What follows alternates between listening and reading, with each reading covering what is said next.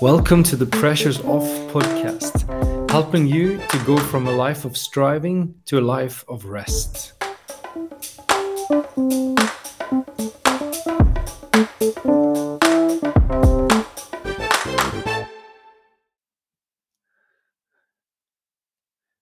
So, I'm going to share here a message about uh, having peace on the inside, even when there is a storm breaking on the outside. Uh, and this kind of message is what I've seen there has been the most response to on this podcast. Topics that has to do with how can you live with peace and joy in the middle of challenges in life, in the middle of your maybe busy life as well. Um, and there seems to be a lot of people experiencing worries and and uh, thoughts and things that are troubling them that makes life not as nice as they would wish to have it um, so i'm going to start off just giving like an, an image that i received uh, from god one day and the image is that you are inside of a house the house you're inside of is your own house and it's nice inside there. It's warm, it's cozy, it's quiet. Um, and when you look out through the windows, you can see that on the outside of your house, there is a storm. There's really, really strong wind. There is snow, and it's just really wild. You know, that kind of winter storm when it's cozy to be inside, but it's really wild outside. And if you're going to go out, you better dress really, really well because it's going to be rough. You know, fun maybe, but really, really rough. Um, and uh, but then what you did is that you you opened the door, the outward door to the outside a bit, standing inside, and you're opening the door. And as as soon as you open the front door to your house, since the wind is so strong and you just hear the sound like woo, it just drags open the door and it flings wide and it takes you with it. And suddenly you have a wide open door and you have the wind and the snow just coming inside of your house and it's just like you know your hair is standing up because of the wind and it's cold and you just like try to oh, close the door again and oh you got to close it and then you're back to peace again. Um, and and this is how it might feel in life sometimes when there are situations uh, could have to do with your work your work situation or your finances um, maybe your studies or your you have an exam could have to be with with health problems uh, issues when it comes to ministry or church um, challenges in relationships all kinds of things um, that you can that you can worry about and think about and have really kind of difficult emotions that so when you wake up in the morning you have this troubled feeling and there is something that you're thinking about because you need you need a solution to something. There's a problem there's a challenge it's weighing down on you it's worrying you. You you feel it and it, it causes stress in your life. And what you really would like is if you could live that day with with just joy and peace and a smile and just you like ah oh, i'm so happy to wake up. I'm looking forward to live this day with you god. And there are opportunities and you know that way of living is something that i think all of us are just longing for every day to be like that right? So i want to go to the bible and just look a bit at what the bible says um, about having this peace on the inside even if there is a storm on the outside so first we're going to go to the, the the book of isaiah isaiah the prophet in Isaiah, there's a lot of challenges in the book of Isaiah for for historical Israel. Um, I mean, the last month has been really intense when it comes to Israel and the war that's been breaking down there, and all the horrible things and the darkness that we have seen. And so, you know, the Bible is ever so relevant. And Isaiah the prophet was in such a time where Israel were undergoing real challenges, but there was hope. Um, and he was speaking to them about trusting in God and turning to God, not to turn to kind of the worldly resources or to people to solve a situation, but ultimately turning to God. And that is also the key in this message that our key to this peace is with God. So, Isaiah chapter 26, verse 3 You you will keep in perfect peace him whose mind is steadfast, because he trusts in you. Trust in the Lord forever, for the Lord, the Lord is the rock eternal. So he will keep in perfect peace those who trusts in him. And then in verse 12, Lord, you establish peace for us. All that we have accomplished, you have done for us. It goes again and again in the Bible that, that God is the provider, God is the one who saves, God is the one who we, we rely on, God is the one who give uh, the good and perfect gifts. Um, and there is a warning in the Bible about not trusting in in man or in your own efforts or your own strength, but to trust in God. And so the story in Isaiah is that Israel they try to trust in in worldly powers. They want to trust in the in the empire of Egypt, but it's going to fail them miserably. And God is warning them and saying, "No, you need to trust in me."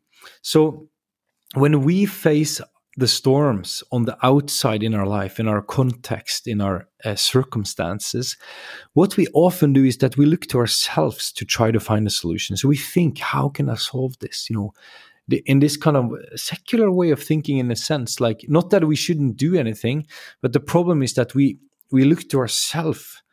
How can I solve this? And maybe it's a situation that is outside your control and that leaves you in a very troubled place you know because you're facing a situation that's outside of your control and still you try to solve it. And and unless you can solve it you will have a storm on the inside. So you will have troubling thoughts worries you will have fears. Maybe it's going to go to the point of anxiety that you're feeling and you can't solve it and you're thinking and thinking and praying and working.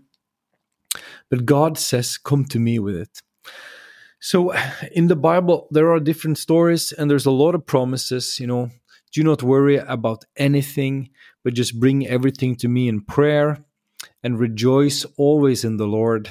You know, do not worry about anything, but just rejoice in in God. Um, and also jesus says you know do not worry about what you're going to eat what you're going to wear because you have a good father in heaven and he will provide for you.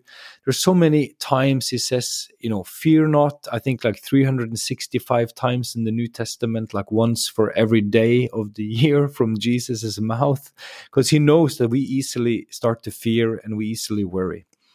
Um maybe to take a story that is like a, a, climax story in the New Testament of of this sort of storm and peace type of um, concept is when Jesus goes in the boat and they're going to cross with his disciples to the other side of the Sea of Galilee. And the story goes that there is a storm breaking on them. So there is strong wind, there are really big waves, and they start to fear that they will drown and die and they're really they're really seriously afraid to die. And jesus is sleeping in the back of the boat. Um, and to them it's pretty astonishing like how can he how is he even able to sleep you know in this kind of weather when it's so crazy? But like how can he sleep when we are dying you know? And so that's could be how it feels for us sometimes right? Uh, so they go to wake him up and Jesus like wakes up and then he stands up and then he speaks to the storm and just quiets the storm and it becomes totally still and quiet. And and of course the disciples are like astonished, you know, like by this. They don't understand. It's like, what? Why? How could he do that? Like and but then the interesting thing is that Jesus turns to his disciples and he says, like, why did you worry? Why were you so afraid? Don't you still don't understand. Um, and so he's like surprised about their unbelief, surprised that they they were so afraid that they don't understand still. He has already multiplied bread to thousands. That was another thing they didn't understand. How can we solve this situation? And then now he's quieting the storm. And he's actually starting to kind of expect them to actually trust him in these situations. But they they keep going in their unbelief and they feel that it's um, totally fair and fine that they are desperate and afraid because humanly speaking this is crazy in a sense, but but Jesus wants them to come to another place. And so, if you think about the word of being a believer, you know, which is kind of the identity many of us have, we are believers, you know, one who believes, one who trusts. The the word for for trust in the Bible from the Hebrew from the Old Testament is the word emunah. And emunah comes from the root word aman in Hebrew. And aman one of the ways or one of the imageries to to explain the meaning of that word aman is actually a baby that is resting in the arms uh, of the baby's parents so let's say the mother for example a baby resting a small small baby resting in the arms of her uh, mother and fully being dependent fully trusting relying on the mother for everything in life even being able to move around at all when they're really small, for eating, for clothes, for everything, for protection. And this is the word that the Bible uses when it comes to our dependency and trust in God. So I would like to propose to you the key. And the why I do this so boldly is because I, I have experienced this in my life. I've been through a lot of different kinds of things. Um, and I've I've often also kind of died through different things to come to break into something new. Uh, often you suffer through to a breakthrough, right? And we should not, uh, you know, we shouldn't shouldn't judge ourselves for struggling in these areas. Um, God knows kind of our weakness, and and He has a lot of grace and love for us. So, but I would like to say that the way to close the door to your house so the storm doesn't get on the inside of your life every day thoughts emotions stress you know you might even get sick from this stress the way to close the door is to fully repent from your unbelief your unbelief could masquerade as something reasonable and you know humanly speaking makes sense? Yeah you know of course i need to be responsible and try to solve this situation. But i would say the bible tells you to trust 100% in god for every situation in your life. This is kind of radical message but the bible says even that the sin is that they don't believe it's like the way the Bible defines sin is unbelief, basically. And we also know that we are saved through faith in Jesus. You know, when we believe Jesus, who died on the cross, was raised from the grave. But it's the same type of faith that you read about that Abraham had, even to the point of being willing to to take a knife and be ready to kill his own son. That kind of faith he had faith that god could raise the dead and that god stopped him. So this is biblical faith. It might seem irresponsible to you or to me in our day in our society that is quite humanistic and secularized now but biblical faith is this type of full trust even in mir- the miracles of god God works through very ordinary means in life, daily life, and He also does miracles. But in any sense, we are allowed to repent fully from unbelief and put 100% trust in God. And if you dare to do that and, and stop trying to solve everything with your own thinking in mind, stop the thinking and, and just trust instead and wait on God instead. If you dare to do that, and repent from this unbelief and turn to trust in God. When, you don't understand how to solve your situation, you will find that the door to your house is being closed. Suddenly you have peace on the inside, you have rest, you feel life, you have joy in God, you don't worry when you start your day, and you just get a totally different life to live in full trust in God like a child.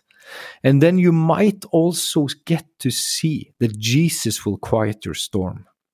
He will do it in His way, in His time. Um, but you will get to live in this peace that that allowed Jesus to sleep in that boat in the storm. And at the end of the day, you might just see him quiet the storm as well in your life. Thank you for listening to the Pressures Off podcast, helping you to go from a life of striving to a life of rest.